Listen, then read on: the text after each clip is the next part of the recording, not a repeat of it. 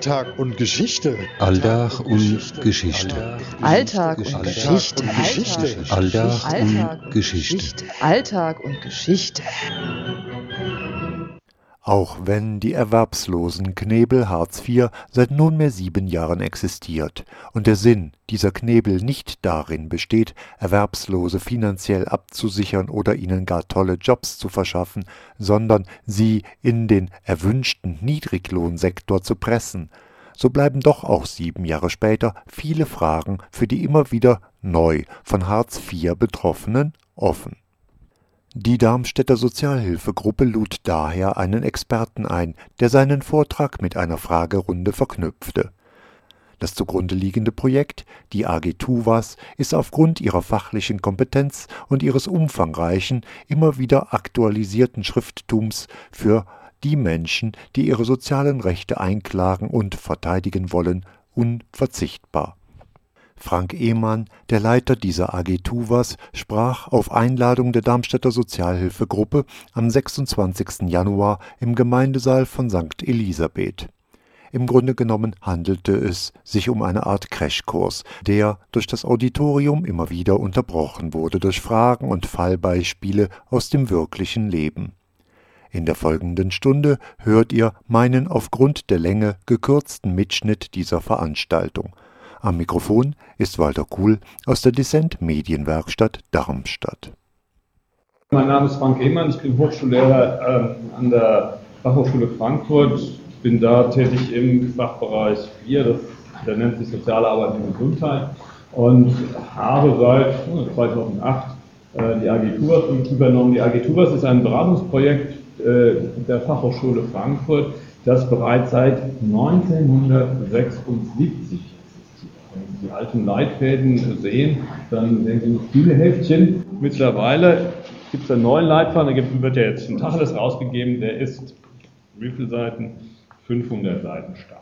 Ja, da hat sich einiges entwickelt und wir haben unser Beratungsangebot aufrechterhalten und da sehen Sie an äh, sozusagen eine Beratungsmöglichkeit, die wir anbieten vor Ort, telefonisch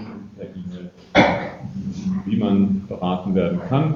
Einschränkungen, wir sind nicht besonders schnell, ja, weil wir teilweise recht viele Anfragen haben und äh, das mitunter sehr ja, Stück für Stück dann erarbeitet werden muss, weil wir auch dann natürlich auch an die E-Mails noch nachfragen und sachgerecht werden.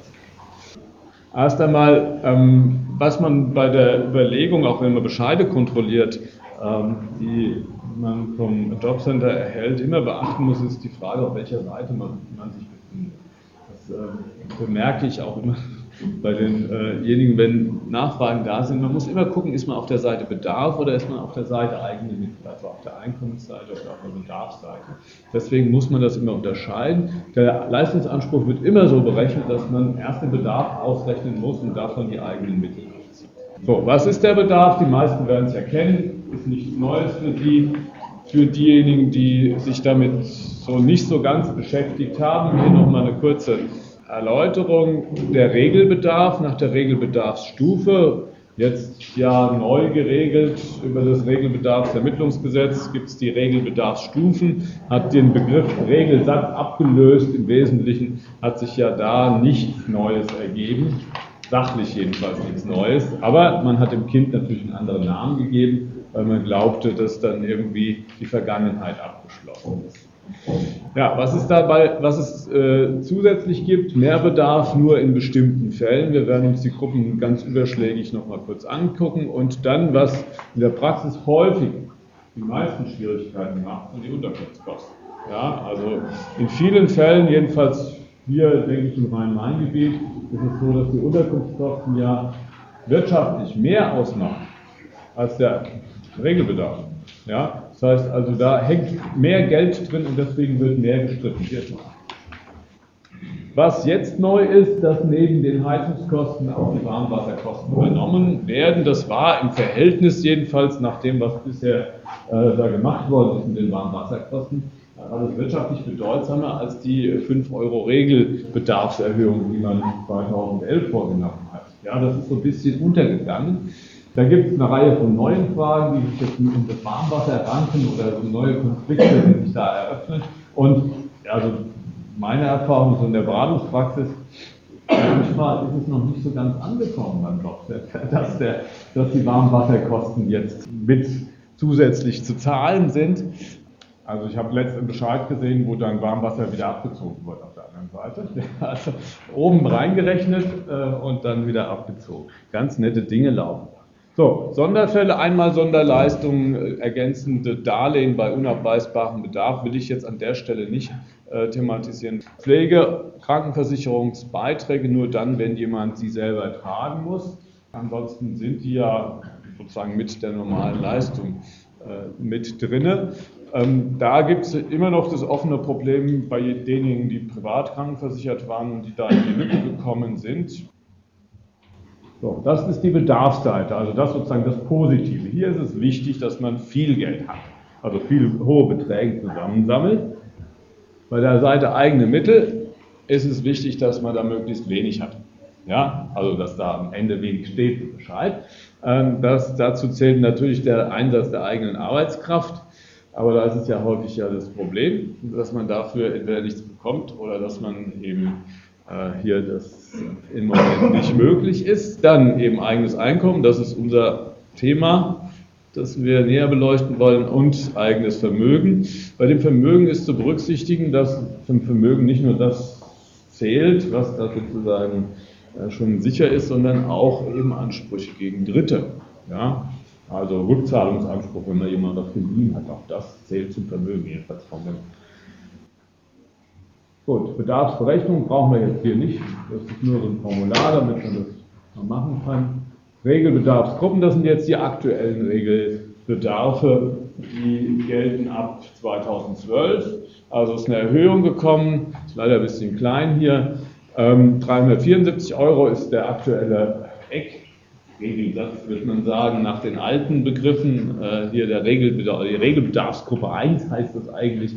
Ich habe aber drin hier hingeschrieben, wer da sich hinter verbirgt, also alleinstehende Alleinerziehende 374 Euro, Partner 337. 18 bis 24 Jahre in der Bedarfsgemeinschaft 299. Und spannend ist, für die Jugendlichen und Kinder ist es gleich geblieben. Die sind gar nicht erhöht worden. Ja, das ist äh, hier äh, der, der, spannende Bereich deswegen, weil äh, man ja doch so intensiv die Regelsätze für die Schulkinder diskutiert hat. Ähm, am Ende kommt jetzt raus, oder kam in den Berechnungen ja raus, dass die angeblich ja schon zu hoch waren und deswegen dann festgeschrieben worden sind. Also wir sozusagen auf einem Niveau verharren. Im Gegenzug hat man die Bildungs- und Teilhabeleistungen geschaffen. Das wird der Frau von der Leyen noch ein bisschen Ärger bereiten. Jedenfalls, wenn die Quoten ähm, derjenigen, die die Leistung beantragen, sich nicht deutlich erhöhen, dann kann das jedenfalls beim Bundesverfassungsgericht auch Probleme bereiten. Ja, weil ganz sicher ist, dass äh, der Bedarf, das hat ja das Bundesverfassungsgericht auch bemängelt, der Bedarf für diese äh, Personengruppen nicht gedeckt ist. Und wenn dann weniger als 50 Prozent, wenn man reale Erhebungen macht, diese Leistungen erhalten, dann ist die Regelung wohl nicht so äh, sozusagen funktional, dass das den Bedarf deckt. Ja, das, da, also da sehe ich echte Probleme. Äh, bei den äh, anderen Regelbedarfen, also 374 Euro, mache ich den Betroffenen wenig Hoffnung. Muss ich ganz offen sagen, dass das Verfassungsgericht hier zu, sich durchringt, nochmal zu sagen, das ist verfassungswidrig. Da glaube ich eigentlich nicht dran, weil auch in der äh, alten Entscheidung schon so viele Ansätze waren, dass man den weiten Gestaltungsspielraum des Gesetzgebers betont hat, äh, dass das wahrscheinlich nicht kritisiert wird. Mehrbedarf, das hatte ich angesprochen, welche Personen bekommen Mehrbedarf. Also in der Praxisrelevanz sind eigentlich nur zwei Gruppen der hier dargestellten, schwangere Frauen, okay, das ist klar. Aber Alleinerziehende ist in der Praxis ein, ein, eine häufige Gruppe. Dann eben gut erwerbsfähige behinderte Menschen bekommen einen Mehrbedarf nur, wenn sie eine Eingliederungshilfemaßnahme nach dem SGB IX machen. Das ist ein seltener Fall. Nicht erwerbsfähige Gehbehinderte können wir sozusagen im Promillebereich vergessen, gibt es nicht mehr. Ähm, und dann Erwerbsfähige, die wegen einer wegen Erkrankung eine besondere Ernährung benötigen. Da werden vielleicht einige Betroffene hier sein, die eben möglicherweise früher irgendwann einmal die sogenannte Diätzulage hatten, jedenfalls nur noch für ganz wenige Erkrankungen. Ja, da gibt es ja eine, äh, so neu ist die ja gar nicht, äh, neue Empfehlung des Deutschen Vereins für öffentliche und private Fürsorge, der eine Untersuchung gemacht hat, dass man ja, eine Diät auch mit äh, Produkten aus, äh, von Aldi oder Penny ähm, bewerkstelligen könnte und deswegen braucht man keine Diätzulage mehr. Es gibt nur noch ganz wenige Erkrankungen, wo man das als gerechtfertigt ansieht. Gut, das wäre also der Punkt kostenaufwendige Ernährung, der als Mehrbedarf ähm, berücksichtigt werden kann, aber nur noch bei ganz wenigen Erkrankungen. So, jetzt kommen wir zu den Unterkunftskosten. Bei den Unterkunftskosten haben wir ja eine Besonderheit, das ist Teil der Bedarfsberechnung. Ja, also wir sind immer noch auf der Bedarfsseite, auf der für die Betroffenen positive Seite. Positiv deswegen, weil man da möglichst hochkommt. Hier haben wir ja die Besonderheit, dass anders als bei den Kosten zum Lebensunterhalt hier die tatsächlichen Kosten eine Rolle spielen, aber die Angemessenheitsgrenze gilt und das Gesetz ist sehr dürftig, weil im Gesetz steht nur angemessen, da steht ja sonst nichts. Ja? Was ist angemessen? Das ist die Frage, die sich viele Betroffene stellen. Äh, erstmal haben wir die Sechs-Monats-Regelung, das denke ich ist bekannt, ähm, dass nämlich die ersten sechs Monate auch höhere Kosten übernommen werden müssen.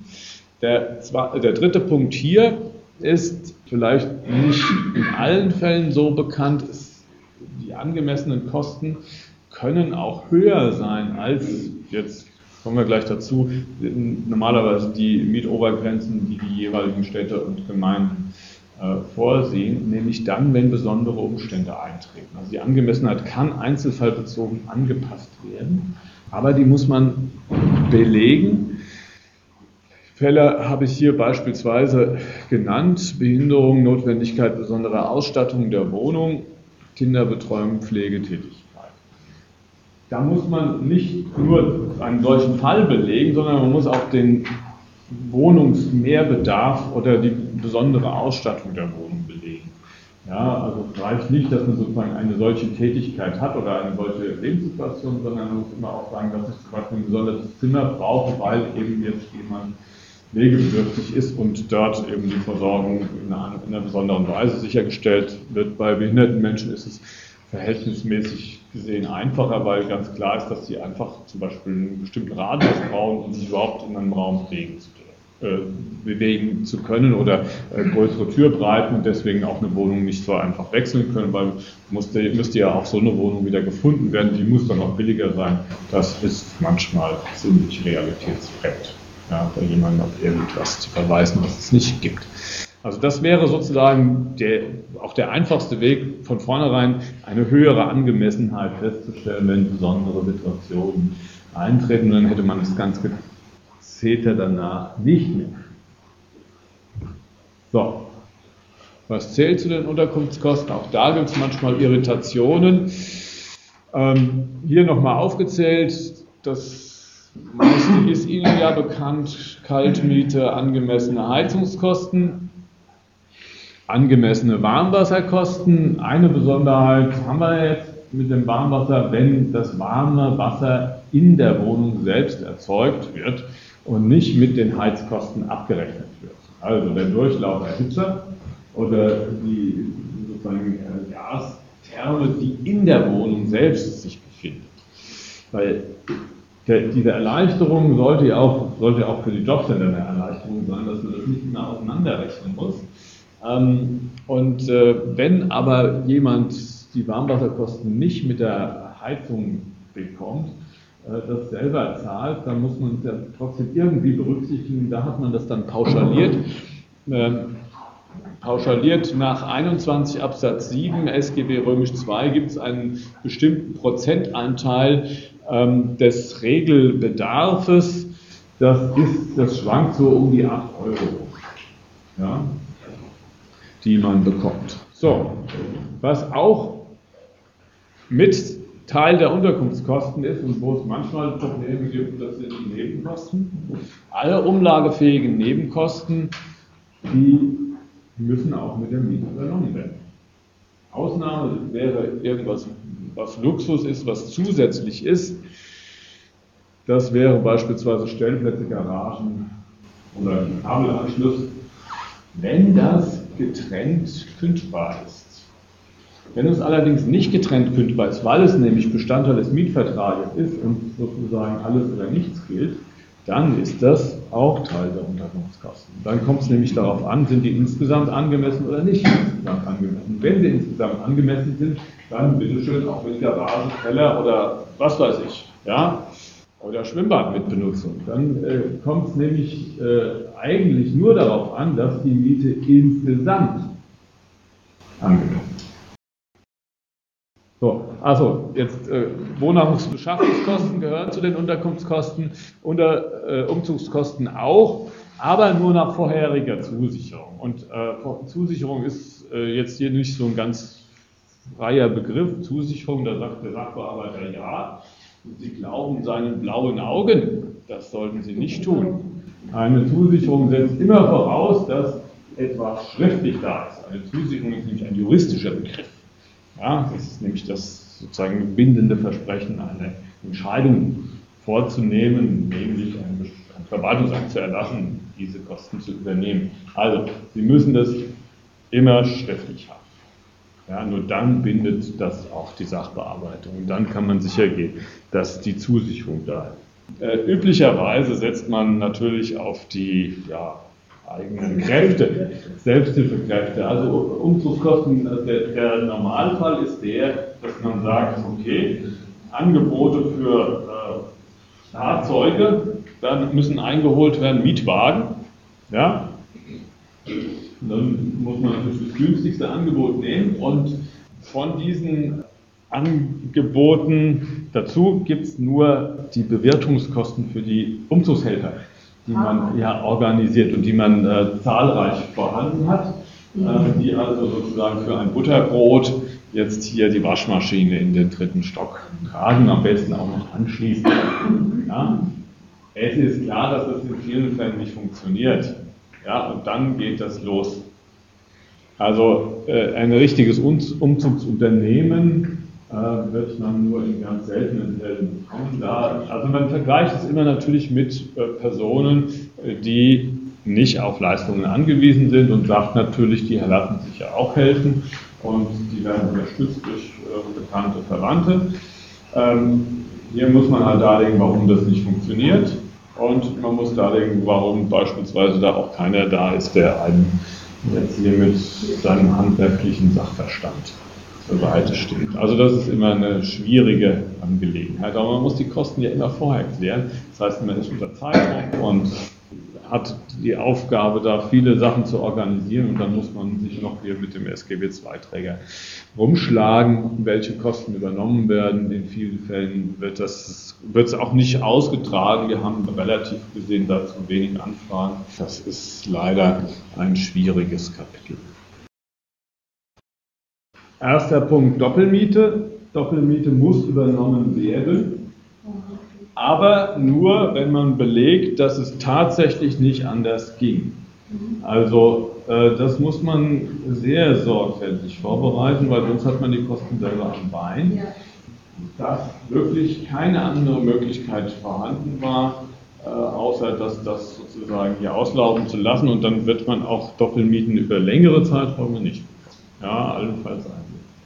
Kaution, Kaution wäre jetzt hier Teil der Wohnungsbeschaffung, aber nur als Darlehen selbstverständlich. Auch die Auszugsrenovierung ist Teil der Wohnungsbeschaffungskosten, wenn eine rechtliche Verpflichtung besteht. Ähm, wenn es da also kein Vertun gibt, das muss man gegebenenfalls dann nachweisen, aber auch das wären Teil der Wohnungsbeschaffungskosten. Also insofern muss man, ist, ist man so lebensnah, dass man das noch so. so. Jetzt kommen wir mal zum, zu dem Wörtchen Angemessenheit. Was ist der angemessene Mietpreis? Der angemessene Mietpreis muss ermittelt werden nach einem ja, fachlich nicht zu bemängelnden Verfahren, so ist die Rechtsprechung. Äh, erstmal kommt es darauf an, welcher Wohnungsmarkt ist überhaupt maßgeblich. Ja, also gerade bei größeren Städten und Gemeinden würde ich natürlich mir immer Straßenzüge heraussuchen, wo eben es besonders günstig ist. Ich könnte ja alle dahin verreisen. Das ist aber nicht Stand der Rechtsprechung. Die sagen, der Wohnungsmarkt am Wohnort, beziehungsweise, wenn wir in einer größeren Stadt sind, im Stadtviertel und den darum liegenden Stadtviertel. Das ist sicherlich ein bisschen dehnbar. Das ist sozusagen der Wohnungsmarkt, auf den ich mich beziehe. Und dort der Durchschnittspreis für einfach ausgestattete Wohnungen ohne besondere Lagevorteile. Wenn ein Mietspiegel existiert, natürlich der Mietspiegel für einfach ausgestattete Wohnungen. Wenn er nicht existiert, dann wird es schwierig. Ja, also in vielen äh, kleineren Fällen nicht. Dann äh, gibt es halt Datensammlungen und äh, da haben die SGB-II-Träger natürlich selbst einen gewissen Überblick, weil natürlich die ganzen Mietverträge der Leute sehen und haben dann Datensammlungen erstellt und haben dann eben gesagt, ja, schau an, da gibt es ja die Wohnung, die ist viel günstiger als deine, deswegen ist unsere Mietrobergrenze entsprechend niedrig anzusetzen. Äh, dem hat die Rechtsprechung einen gewissen Riegel vorgeschoben, hat gesagt, äh, ihr müsst das nach einem ja, repräsentativen Verfahren. Kann also nicht selektiv irgendwie jetzt so ein paar günstigst Wohnungen sein, sondern es muss schon klar sein, dass hier, wenn Datensammlungen ähm, erfolgen, dann eben die auf breiterer Grundlage erfolgen. Und da kann man auch durchaus häufiger Einwendungen erheben, wenn klar ist, dass das der Wohnungsmarkt nicht hergibt, weil man ja selber, wenn man eine neue Wohnung sucht, einen gewissen Überblick über den Wohnungsmarkt gewinnt. Deswegen sollte man, wenn man jetzt hier in diesem Bereich ist, also eine äh, Wohnung hat, die zu teuer ist und äh, eine andere Wohnung sucht, sollte man die Schritte, die man unternimmt, um die neue Wohnung zu suchen, dokumentieren ja, für sich selbst dokumentieren, möglicherweise, wenn man im Internet auch damit man eben nachweisen kann. Ich habe mich A auf dem Wohnungsmarkt kundig gemacht und B, es gibt keine günstigere Wohnung, weil eines ist klar, man kann nicht sozusagen auf eine Besenkammer, die irgendwo mal steht, die vielleicht schon vermietet ist oder die überhaupt nicht äh, sozusagen zumutbar ist, verwiesen werden. Äh, und alle ähm, jetzt äh, Leistungsempfänger in einem äh, bestimmten Stadtviertel werden auf die Besenkammer verwiesen. Das geht nicht. Ja, also es muss auch eine Wohnung tatsächlich zur Verfügung stehen. So, also das wäre sozusagen die, die Aufgabe, die die SGB II-Träger zu mitteln haben. Die Wohnflächen, das ist nach dem sozialen Wohnungsbau entwickelt äh, Flächengrößen.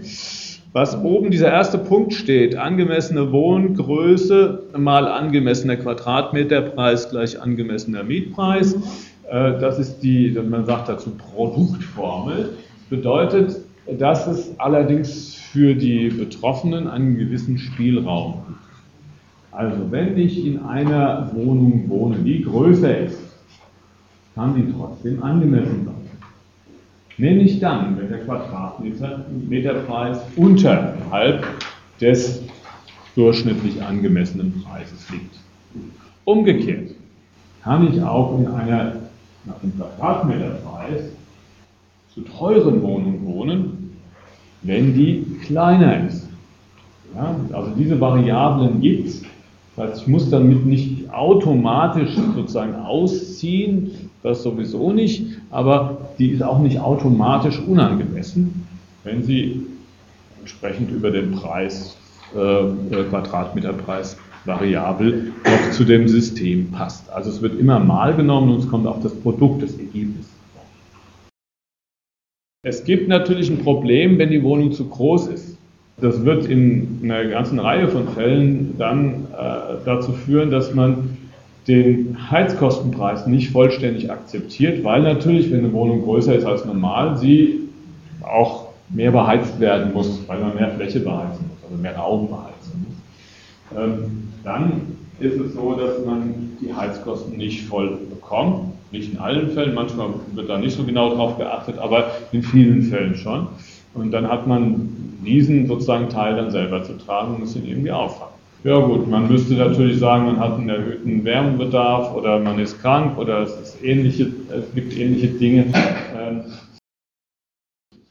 Hier geht es nochmal um Heizkosten, Warmwasserkosten. Welche Kosten sind angemessen? Bei Heizkosten kann man sich natürlich auch Gedanken machen. Da gibt es so Berechnungen, ähm, die sozusagen Heizkostentabellen, die man zugrunde legen kann. Allerdings ist das sehr mit Vorsicht zu genießen, weil Sie können bei jeder Wohnung, eigentlich müssten Sie die individuelle Berechnung durchführen. Selbst wenn Sie im gleichen Haus eine Wohnung im Erdgeschoss haben oder eine Wohnung im, im, im ersten Stock, zweiten Stock und eine Wohnung unter dem Dach schon sieht es wieder ganz anders aus. Und selbst da wiederum, wie steht der Balkon zur Sonne und äh, welche äh, Flächen stehen zur Sonne und welche Flächen stehen nicht zur Sonne. Es ist also so, dass man also realistischerweise das nicht ohne weiteres akzeptieren sollte. Äh, und ich habe jedenfalls in vielen Fällen erlebt, wenn man sich dagegen wendet, dass die Heizkosten gekappt werden, wenn nicht die Wohnfläche zu groß ist. Ja? Ähm, wenn die Wohnfläche angemessen ist, dann kann man eigentlich durchaus Erfolge erzielen. Es ist auch nicht so, dass man ja Einfluss hätte, beispielsweise mit welcher Energiequelle wird es erzeugt äh, und wie alt ist die Heizungsanlage. Ja, ist die jetzt sanierungsbedürftig, nicht sanierungsbedürftig.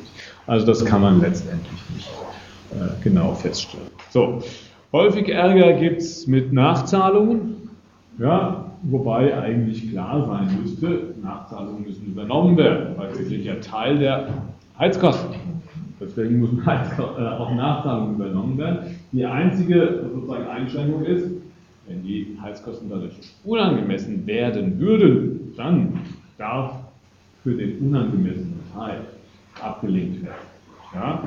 Äh, ich hatte auch da, nicht ganz lange her, jemanden, der, damals gab es der alte 44 SGB 10 noch, ähm, der über vier Jahre äh, sozusagen niemals die Heizkosten übernommen bekam, weil die lapidare Auskunft des Jobcenters war, wir setzen auf die ja, Eigeninitiative der Mieter, die sich sozusagen selber darum kümmern können, wie sie zu den Geldern kommen. Äh, wir haben dann, damals galt es, konnte man einen Überprüfungsantrag noch für vier Jahre stellen. Der äh, gute hat, glaube ich, waren dann, der hatte mit Strom geheizt, also mit einer Nachtspeicherung. waren irgendwie, glaube ich, an die 4000 Euro, die er nachträglich bekam, dann im Verfahren. Ja. Also, Wohnung zu groß, nur anteilige Heizkosten haben wir jetzt schon äh, als Thema angesprochen. Warmwasserkosten in tatsächlicher Höhe, wie die Heizkosten. Ja, dass Warmwasserkosten unangemessen hoch anfallen. Es gibt die Regelung noch nicht so lange, aber das kann ich mir so nicht vorstellen. Ähm, und den Fall, dass eben mit Durchlauferhitzern Warmwasser erzeugt wird in der Wohnung selbst, also nicht in die Heizkosten abgerechnet wird, hatten wir schon angesprochen, dann muss ein Mehrbedarf berücksichtigt werden, steht in Paragraph 21. Jetzt wechseln wir sozusagen die Seiten. Jetzt kommt die Zäsur. Ähm, wir kommen also von der Bedarfsseite in die Seite eigene Mittel. Jetzt kommt es darauf an, am Ende möglichst wenig dafür. Ja? Damit, man, damit man einen besseren Leistungsanspruch erhält. Das jetzt nur zum Verständnis. Das werden wir gleich im Detail uns anschauen, deswegen brauchen wir das nicht hier tiefgehend zu machen. Es kommt natürlich einmal darauf an, dass wir das für jeden, für jede Person in der Bedarfsgemeinschaft das Einkommen feststellen.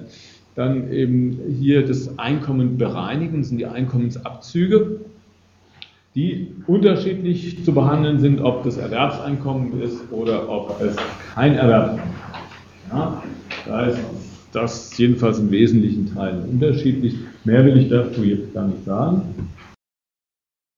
Erst einmal, Einkommen ist alles, was zufließt. Das sogenannte Zuflussprinzip.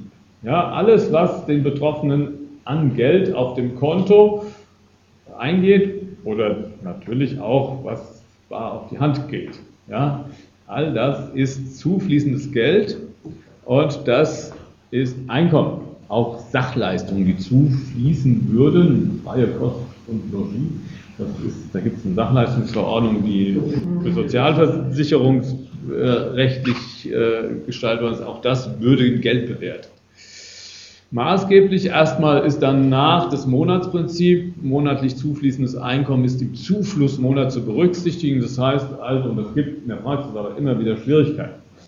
Ähm, also, Sie haben beispielsweise im Dezember gearbeitet. Im Arbeitsvertrag steht, dass am Monatsende das Geld zu zahlen ist. Tatsächlich geht das Geld aber erst im Januar ein, so dass der Betroffene für den Dezember einen Leistungsanspruch hat.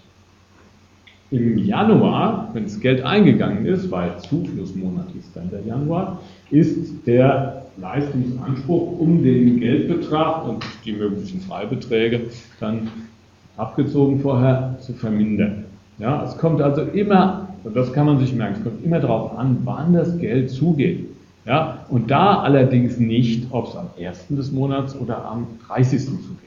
Das ist ein Problem natürlich, wenn das Geld erst am Ende zugeht, weil schon was schon man denn den Anfang des Monats oder überhaupt die ganze Zeit. Aber gut, da muss man eben äh, Darlehen verlangen, damit man hier überhaupt über die Zeit kommt. Aber Grundprinzip, wenn man auch die Bescheide nachvollzieht, gerade aus die Fälle, wo das Einkommen wechselt, ja, wo unterschiedlicher höher Einkommen ist, die sind ja problematisch. Aber ähm, entscheidend ist erstmal, wann geht das Geld auf meine Konto Neu geregelt ist das mit, ja ganz neu nicht, aber jetzt ins Gesetz neu aufgenommen. Früher war es die Arbeitslosengeld 2 Verordnung, jetzt steht es im Gesetz drin einmalig zufließendes Einkommen. Hier Beispiele Steuererstattung, Nachzahlung von Arbeitsentgelt oder Lotto oder Entgelt, das aus einer Erbschaft stammt. Da wird, so, wird es sozusagen abweichend von dem Monatsprinzip auf sechs Monate verteilt. Es ist klar, äh, was äh, vorher sozusagen der Betroffene von seinem Regelbedarf zu tragen hatte, kann ihm nicht nachher als Einkommen angerechnet werden. Also da gibt es kein Vertun und da muss sich auch keiner auf irgendwas einlassen. Ähm, es ist so, dass Strom ja nicht übernommen wird. Ja? Haushaltsenergie ist Bestandteil des Regelbedarfs und deswegen äh, wird das auch nicht äh, hier im Rahmen der Nebenkosten oder Heizkosten berücksichtigt. Äh, wenn es also jetzt hier eine Erstattung gibt, weil man einen zu hohen Abschlag gezahlt hat, dann steht der, dem Betroffenen dieser Betrag zu und er darf nicht als Einkommen angerechnet werden, steht aber so im 22 SGB II vor. Also wenn jetzt äh, das Erbe äh, sozusagen auf dem Erbschein steht, kommt es erst einmal darauf an, dass es nicht nur auf dem Erbschein steht, sondern auch ihm zur Verfügung steht. Also äh, ansonsten wäre es nämlich so, dass äh, man natürlich die Leistung dann möglicherweise nur noch Darlehensweise gewährt, ja, weil klar ist, dass sie ja in naher Zukunft unabhängig werden. Mit der Zahlung ist der Betrag so hoch, dass sie natürlich jetzt hier über diese sechs Monatsanrechnungen äh, deutlich hinausgehen und auch unabhängig sind von den Leistungszeit der Leistung zu endet. Ja. Ähm, man kann natürlich hergehen und kann jetzt versuchen auszurechnen, äh, wie viele Monate könnten Sie davon leben, wobei man ja gar nicht weiß, wie hoch der Regenbedarf sein wird in, in fünf, sechs Jahren. Wird ja nicht festgelegt. Ähm, aber äh, es ist so, dass sie als äh, Person, die nicht mehr leistungsberechtigt ist, eigentlich auch nicht an die sozusagen Maßstäbe gebunden sind, die ihnen der Leistungsbezug Arbeitslosengeld 2 auferlegt.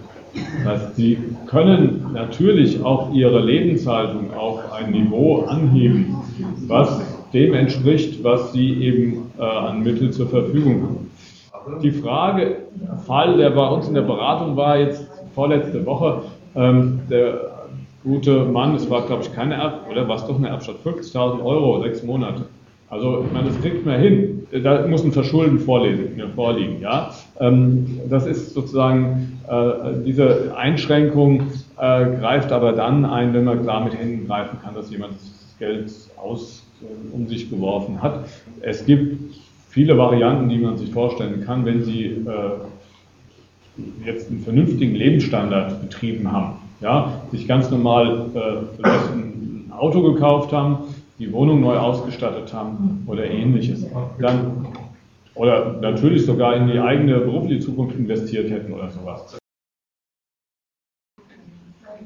Wir haben besprochen, wie das mit dem einmaligen Einkommen ist. Und wir, was wir noch nicht besprochen haben, sind Ausnahmen. Welches Geld gehört, nicht zum Einkommen? Da gibt es nur wenige Ausnahmen, weil man eben sagen will oder der Gesetzgeber sagt, da gibt es besondere Anreize. Ähm, praxisrelevant ist eigentlich nur das Pflegegeld. Wenn jemand also pflegt äh, und dann hier Pflegegeldleistungen bekommt, dann soll das nicht angerechnet werden, weil sonst wird das eben, also wird der Anreiz ja nicht mehr bestehen. Oder wenn jemand einen Schaden erlitten hat und bekommt für diesen Schaden ein Schmerzensgeld, dann darf ihm das nicht weggenommen werden. Also diesen Ausgleich darf, der, darf jetzt hier SGB II sich nicht holen. Und was neu jetzt geregelt ist, äh, die 10 Euro monatlich. Ja, die, die werden nicht angerechnet. Also diese milde Spende 10 Euro. Der kommt zu der, nachdem man also erstmal festgestellt hat, was ist Einkommen und was wird hier sozusagen als Einkommen äh, berücksichtigt, kommen wir zu, den, zu der, man nennt es auch Einkommensbereinigung oder was ist vom Einkommen abzusetzen. Äh, ganz klar natürlich, äh, wenn Steuern oder Sozialversicherungsbeiträge anfallen, sind die abzusetzen. Wenn Werbungskosten anfallen, ist es so, dass eine Pauschale zu berücksichtigen ist von 15,33 Euro. Wenn sie tatsächlich höher sind, muss man das geltend machen, ist aber in der Praxis sehr schwer, höhere Werbungskosten geltend zu machen. Also Werbungskosten sind die Kosten, die man hat, um das Einkommen zu erzielen. Ja? Wenn man hier Arbeitsmittel selber stellen müsste beispielsweise oder Arbeitskleidung selber stellen müsste, kann man versuchen, das natürlich geltend zu machen. Es muss aber dann über die Pauschalen hinausgehen. Fahrtkosten, da gibt es natürlich äh, häufiger sozusagen Beträge, die auch sich ordentlich summieren können. Bei, der, bei dem äh, erwerbstätigen Freibetrag werden wir dann sehen, dass die äh, Beträge nochmal gegengerechnet werden mit den 100 Euro. Bei Versicherungen haben wir die Versicherungspauschale von 30 Euro. Wenn man hier die äh, Beiträge zur öffentlichen und privaten Versicherungen gegenrechnet, muss man gucken, ob man über die Pauschale kommt oder nicht. Krankenversicherungsbeiträge werden nur berücksichtigt, wenn jemand nicht gesetzlich krankenversichert ist, keine Zusatzkrankenversicherung, keine private Krankenversicherung oder ähnliches. Das ist in Anführungszeichen Luxus. Altersvorsorgebeiträge auch nur, wenn jemand nicht gesetzlich kranken, äh, Entschuldigung, nicht gesetzlich rentenversichert ist, äh, dann werden Altersvorsorgebeiträge in der gesetzlichen Rentenversicherung äh, also da gibt es eine freiwillige Möglichkeit der äh, Absicherung der gesetzlichen Rentenversicherung oder entsprechende Absicherungen berücksichtigt, aber das nur auf einem ganz, ganz niedrigen Niveau. Und Zahlungen auf Unterhaltstitel bei bestehender gesetzlicher Unterhaltspflicht. Da muss aber ein Unterhaltstitel da sein, heißt entweder gerichtlich oder unterzeichnet vom Jugendamt ein Titel da sein, den man bedient. Ansonsten, wenn es keinen Titel gibt, dann wird das nicht abgesetzt So, jetzt kommen wir zum erwerbstätigen Freibetrag, also dem Freibetrag, der zu zahlen ist, äh, zu berücksichtigen ist, wenn jemand erwerbstätig ist. Es gibt also zwei Formen von Einkommen. Einmal das Einkommen, das man ja, ohne zu arbeiten erzielt und einmal das Einkommen, das man erzielt aufgrund einer Tätigkeit. Es kommt nicht darauf an, ob die jetzt selbstständige Art ist, freie Mitarbeit oder ob das ein abhängiges Beschäftigungsverhältnis ist. Entscheidend ist, dass man eben dafür was tut. Und dann soll ein gewisser Anreiz da sein, dass man das macht. Deswegen gibt es die Freibeträge, das ist ein bisschen umgestaltet worden, auch nicht. Also hat man viel versprochen, wenig gehalten. Da kam nämlich am Ende nicht viel an Erinnerungen raus. Es gibt nach wie vor einen Grundfreibetrag, 100 Euro.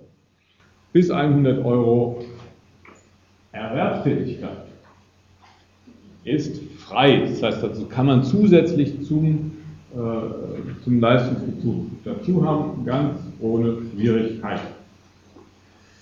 Ich muss nur nachweisen, dass das für Erwerbstätigkeit ist. Wenn Sie Ihrer Schwester jetzt sozusagen mit Ihren Arbeitsvertrag schließen, 100 Euro, dann wäre das frei. So, ähm, Grundfreibetrag äh, könnte man erhöhen, also den Freibetrag äh, auf diesem Niveau könnte man erhöhen wenn man über 400 Euro brutto Einkommen hat und mehr Aufwendungen als 100 Euro hat für Werbungskosten, also die Pauschale wird berücksichtigt und die Versicherungspauschalen, das sind ja schon 45,33 äh, Euro. Und wenn man dann noch dazu in den Blick nimmt, dass man Fahrtkosten hat und wenn die über 55 Euro liegen im Monat, dann kann man über den Betrag von 100 Euro hinaus also einen ergänzenden Freibetrag geltend machen. Gut, die weiteren Erwerbstätigkeitsfreibeträge nach 11b Absatz 3, die gibt es nur, wenn man höheres Einkommen hat. Und zwar, das 100 Euro übersteigt, aber nicht über 1000 Euro liegt, davon bekommt man 20 Prozent. Und wenn das Einkommen äh, zwischen 1000 und 1200 liegt, von diesem Anteil kriegt man 10 Prozent und bei Kindern ist es nochmal diese Obergrenze. Dann hat man die Mildtätigkeit, dass man da noch ein paar Euro zusätzlich hat, aber das ist an sich marginal. Es kommt danach jetzt gleich noch ein Beispiel, da kann man das vielleicht ein bisschen besser sehen. Also, Beispielsfall hier Teilzeittätigkeit 1200 Euro brutto, 900 Euro netto. Was wichtig ist, der Freibetrag wird vom Brutto errechnet und später vom Netto abgezogen. Ja, also das ist auch für die Betroffenen günstiger, das ist vom Brutto errechnet. Hier also haben wir den Fall, die 100 Euro, die erste Stufe, ähm, die sind ja frei, sodass schon mal 100 Euro vom Einkommen nicht berücksichtigt werden. Dann die zweite Stufe geht ja zwischen 100 und 1000 Euro macht 900, also der Differenzbetrag 900, davon 20 Prozent sind 180 Euro. Die bleiben auch noch frei. Und in der dritten Stufe sind noch 200 Euro, also zwischen 1000 und 1200 Euro sind noch 200 Euro. Und davon gibt es nochmal 10 Prozent, 20 Euro. Und die hat man also zusätzlich, macht insgesamt 300 Euro. Ja, das ist auch der Maximalbetrag den man frei bekommen kann, von den 1200 Euro. Gut, wenn jetzt unsere Frau K. allerdings erhebliche Fahrtkosten hat hier, dann ist es so, dass sie statt der 100 Euro in unserem Fall 120,33 Euro geltend machen kann, also nochmal 20,33 Euro dazu. Ja, dann hätte sie insgesamt 320 Euro, tatsächlich von den 1200, äh, nee, eigentlich 900, das ist ja dann, steht ja nur noch der Nettobetrag anrechnen, also von den äh, 900 Euro dann äh, abziehen kann, macht insgesamt 600, knapp 600 Euro, äh, abliefern. So, jetzt kommen wir zu dem Schritt Vermögen, das, der vielleicht auch noch spannend ist weil er in der Praxis häufig auch eine Rolle spielt. Ähm, ich will es jetzt ein bisschen flotter machen, damit wir hier am Ende noch ein bisschen Zeit zur Verfügung haben. Äh, erstmal Vermögen ist der Bestand. Wir haben ja beim Einkommen gesehen, das ist das, was zufließt. Und Vermögen ist der Bestand an geldwerten Gütern, äh, auch Sachwerte und auch Forderungen, hatte ich schon mal angesprochen. Äh, verwertbar muss der ganze Spaß sein. Das heißt also, muss irgendwie ver kaufbar sein, ja, muss also sozusagen wirtschaftlich zu Geld gemacht werden können. Was nicht verwertbar ist, das kann man auch nicht einsetzen. Ja, wofür es keinen Markt gibt, aber in Zeiten von eBay und sonst irgendwas kann man nahezu alles verkaufen. Ähm, das ist leider kein gutes Argument mehr, jedenfalls die äh, verwertbar. Auch Verluste muss man hinnehmen. Da gibt es unterschiedliche Einstellungen, 20 Prozent in jedem Fall. In manchen Fällen gab es auch Entscheidungen, wo viel mehr hingenommen werden musste. Schulden. Schulden werden nicht berücksichtigt. Also diejenigen sind ganz schlimm dran, die auf der einen Seite Vermögen haben und auf der anderen Seite Schulden. Bitte schön vor, vor Eintritt in den Leistungsbezug ausgleichen. Also es gibt immer wieder die Fälle, dass die Leute das äh, halt nicht beraten sind und dann so in den Leistungsbezug reinrutschen. Das ist ganz schlimm, weil letztendlich haben sie die äh, sozusagen Gläubiger im Nacken, ja, die einen ständig verfolgen und auf der anderen Seite ähm, hier Vermögen, das möglicherweise noch angerechnet wird. Also schlimmer, das ist äh, im, im Bereich Grundsicherung SGB ähm, 12 Also äh, bei Erwerbsminderung und im Alter noch viel schlimmer, weil das die Vermögensbereiche eben so niedrig ist. Ja, also da gibt es viel mehr Betroffene. So. Härtefälle, wo Vermögen nicht anzurechnen ist, und zwar standardmäßig nicht anzurechnen, sind ausgesucht selten. Ja, worin die Besonderheit liegen muss, es muss also nochmal ganz herausgehoben sein. Praktisch hat man damit fast unmöglich machen wollen, dass sich jemand auf, Härte, auf einen Härtefall beruft. So, Freibeträge, das werden Sie ähm, wissen, deswegen kann man es schnell übergehen. Äh, Anschaffungsfreibetrag 100, 750 Euro pro Person in der Bedarfsgemeinschaft, zweckfreier Grundfreibetrag 150 äh, Euro pro vollendetes Lebensjahr.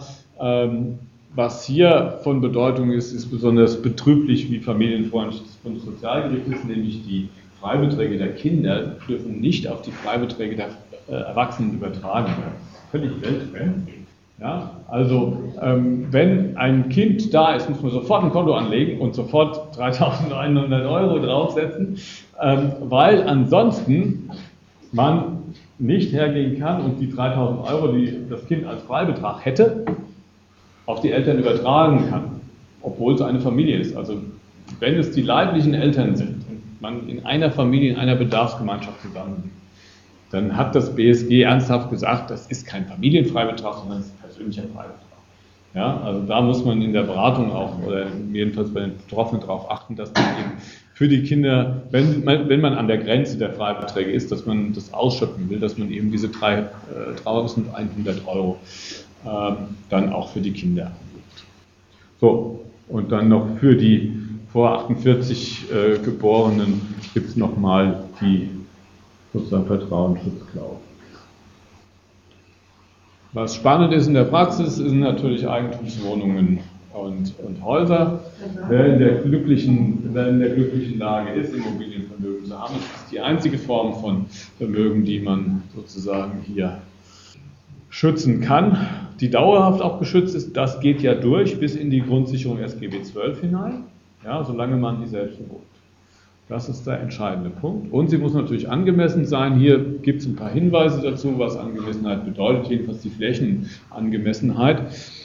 Bei einer Eigentumswohnung 80 Quadratmeter, bei einem Eigenheim setzt man normalerweise nochmal 20 Quadratmeter dazu. Auch da gibt es einen gewissen Spielraum, das Gesetz nämlich angemessen. Bei den Grundstücksgrößen variiert es sehr stark. Das hängt dann von den örtlichen Verhältnissen ab.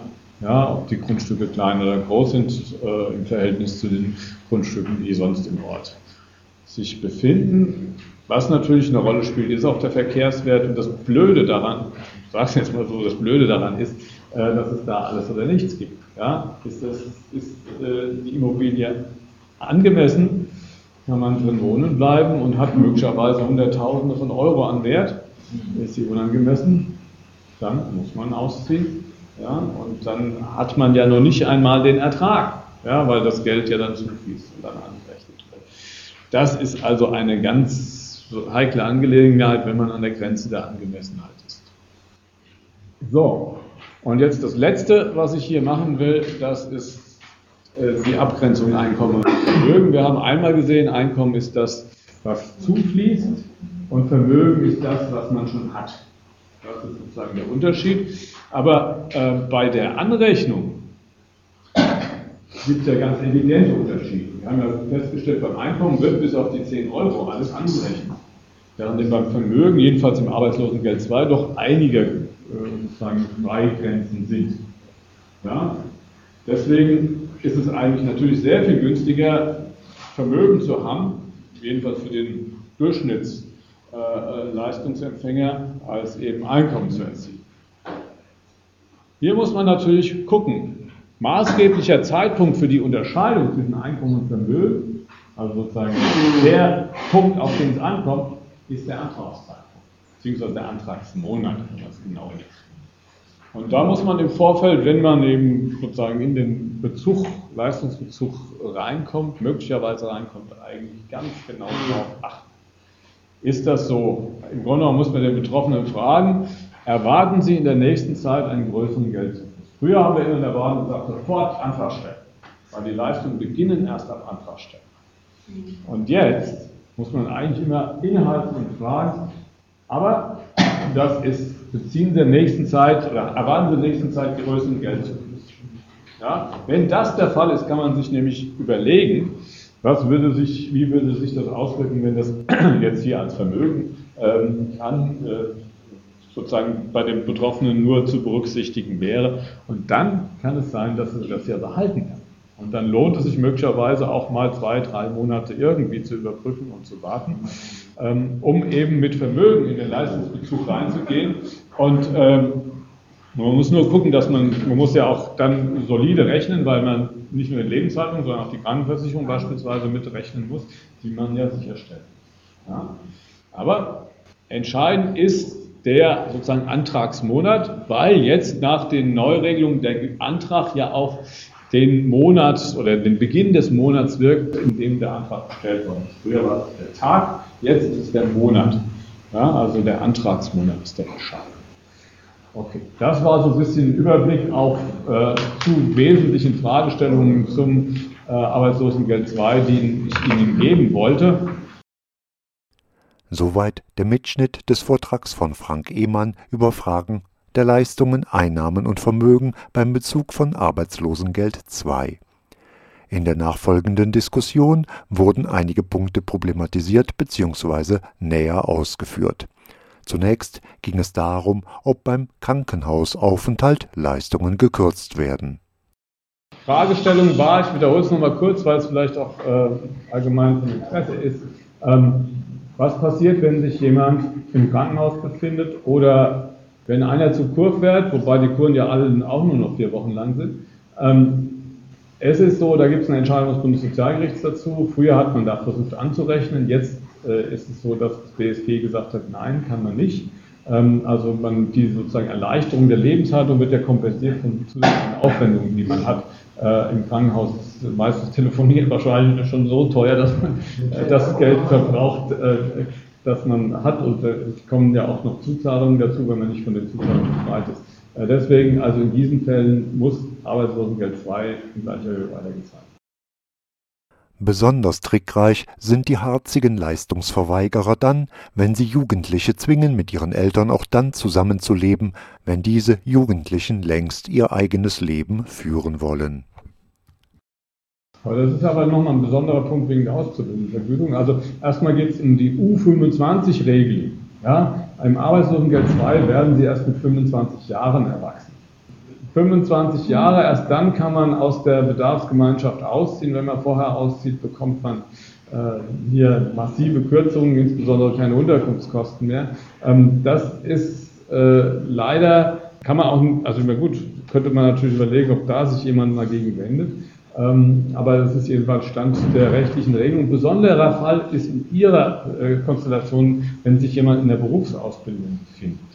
Ja, dann ist der Betroffene oder die Betroffene ja leistungsberechtigt nach BAB, Berufsausbildungsbeihilfe, ist im SGB Römisch 3 geregelt. Ja, wird von der Arbeitsagentur gezahlt. BAB wird aber nur dann gezahlt, wenn dem Betroffenen nicht zugemutet werden kann, dass er noch bei den Eltern wohnt. Also sprich, BAB wird eigentlich äh, Berufsausbildungsbeihilfe wird nur dann gezahlt, wenn jemand auswärtig untergebracht werden muss für die, während der Zeit der Berufsausbildung. In allen anderen Fällen, wenn jemand sich in Ausbildung befindet, hat er ja keinen Leistungsanspruch, Arbeitslosengeld 2. Ja, da gibt es ja diesen Aus, äh, Leistungsausschluss äh, nach 7 Absatz 5 äh, im SGB II. Das heißt, er müsste, also sie oder er müsste erst, aber er müsste erst BAB beantragen. Und wenn man dem Grunde nach leistungsberechtigt ist, dann fliegt man raus aus dem Leistungsbezug oder kommt gar nicht erst rein. Ja? Sodass die Betroffenen noch mal schlechter gestellt sind, ja, weil BAB weniger ist als, im typischen Fall auch weniger ist als äh, Arbeitslosengeld 2. Das wird dann wieder komplizierter. Es gibt nur einen Teil für die Unterkunftskosten, kann man nochmal einen Teil wieder dazu bekommen. Ähm, ist kompliziert geregelt. Wenn es jetzt jemand wäre, der keine Ausbildung macht und unter 25 ist, dann gibt es nur eine Härtefallregelung. Also da müsste äh, er oder sie darlegen können, dass man dort nicht mehr als Kind nicht mehr wohnen kann.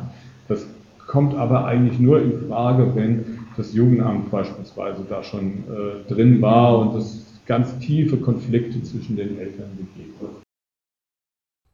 Auch wenn manches arg speziell klingen mag, wie bei den folgenden Ausführungen zur Berufsausbildungsbeihilfe, so vermittelt Frank Ehmann einen Einblick in die Materie, der auch anderen weiterhelfen mag.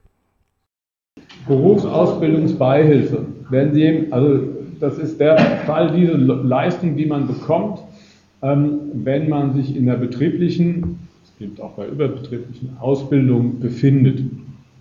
Und äh, das soll den typischerweise bestehenden Bedarf an Lebensunterhalt decken. Das ist sozusagen neben der Ausbildungsvergütung noch was obendrauf, wenn die Ausbildungs äh, Ausbildungsvergütung niedriger ist. Der Bedarfssatz ist festgesetzt. Das heißt also, gibt es im Normalfall nichts dazu. Es gibt Sonderfälle, wo man was dazu bekommt, Arbeitslosengeld 2, und zwar einmal, wenn man einen Bedarf hat, ähm, der hier in diese Mehrbedarfsgruppen reinfällt weil das wird typischerweise im BAB nicht berücksichtigt. Und man kann ähm, nach einer besonderen Regel, Paragraph ist jetzt bei mir nicht im Kopf, weil das, man, das war der frühere 22 Absatz 7, jetzt haben sie es geändert, äh, kann man zu den Unterkunftskosten noch einen Zuschuss bekommen. Ja? Aber das sind sozusagen so kleine Stückchen, die man dazu bekommt. Ansonsten kann es durchaus sein, dass BAB, es gilt auch für die BAföG-Empfängerinnen und BAföG-Empfänger, äh, dass das niedriger ist als Arbeitslosengeld 2. Da die Erwerbslosenverwaltungsämter mitunter besonders kreativ sind, Leistungen zu kürzen, denn es gibt ja interne Vorgaben, die einzuhalten sind, versuchen sie auch, die Zuflüsse als Einnahmen zu deklarieren, die ganz und gar keine Einnahmen sind, etwa Schmerzensgelder oder Schadensersatzzahlungen bleibt dann noch die Frage zu klären, ob derartige Zuflüsse, die eben keine Einnahmen darstellen, dem Amt überhaupt zu melden sind.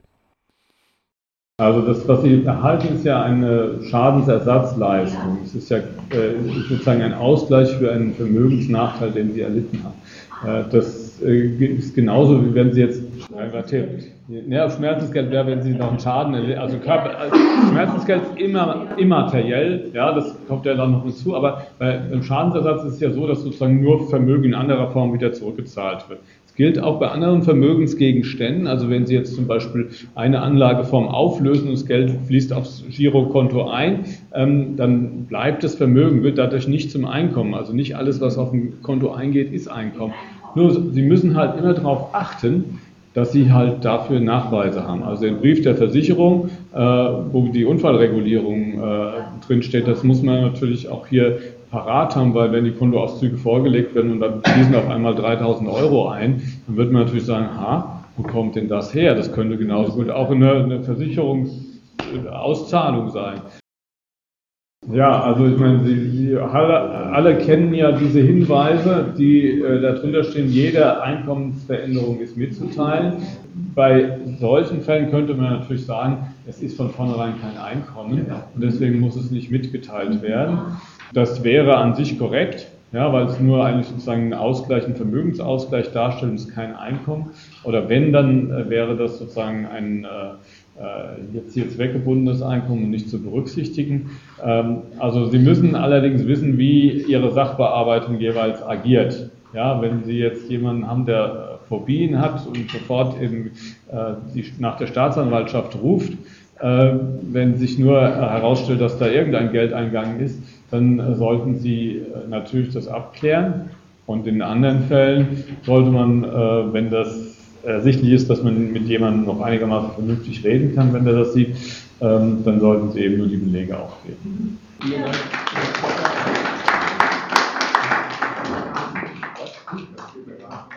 Ihr hörtet in der vergangenen Stunde einen Crashkurs zum Arbeitslosengeld 2, vorgetragen von Frank Ehmann, dem Leiter des Arbeitslosenprojekts der AG TUVAS an der Frankfurter Fachhochschule. Die von mir mitgeschnittene Veranstaltung fand am 26. Januar im Gemeindesaal von St. Elisabeth am Schlossgartenplatz statt. Die veranstaltende Gruppe, die Darmstädter Sozialhilfegruppe, berät und informiert donnerstags von 14.15 Uhr bis 15.30 Uhr über Fragen zu ALG II, Sozialhilfe und Grundsicherung. Wem dies nicht ausreicht, der oder die kann auch die AG Tuvas in Frankfurt kontaktieren. Schriftlich, telefonisch, per Fax, per E-Mail oder am besten persönlich.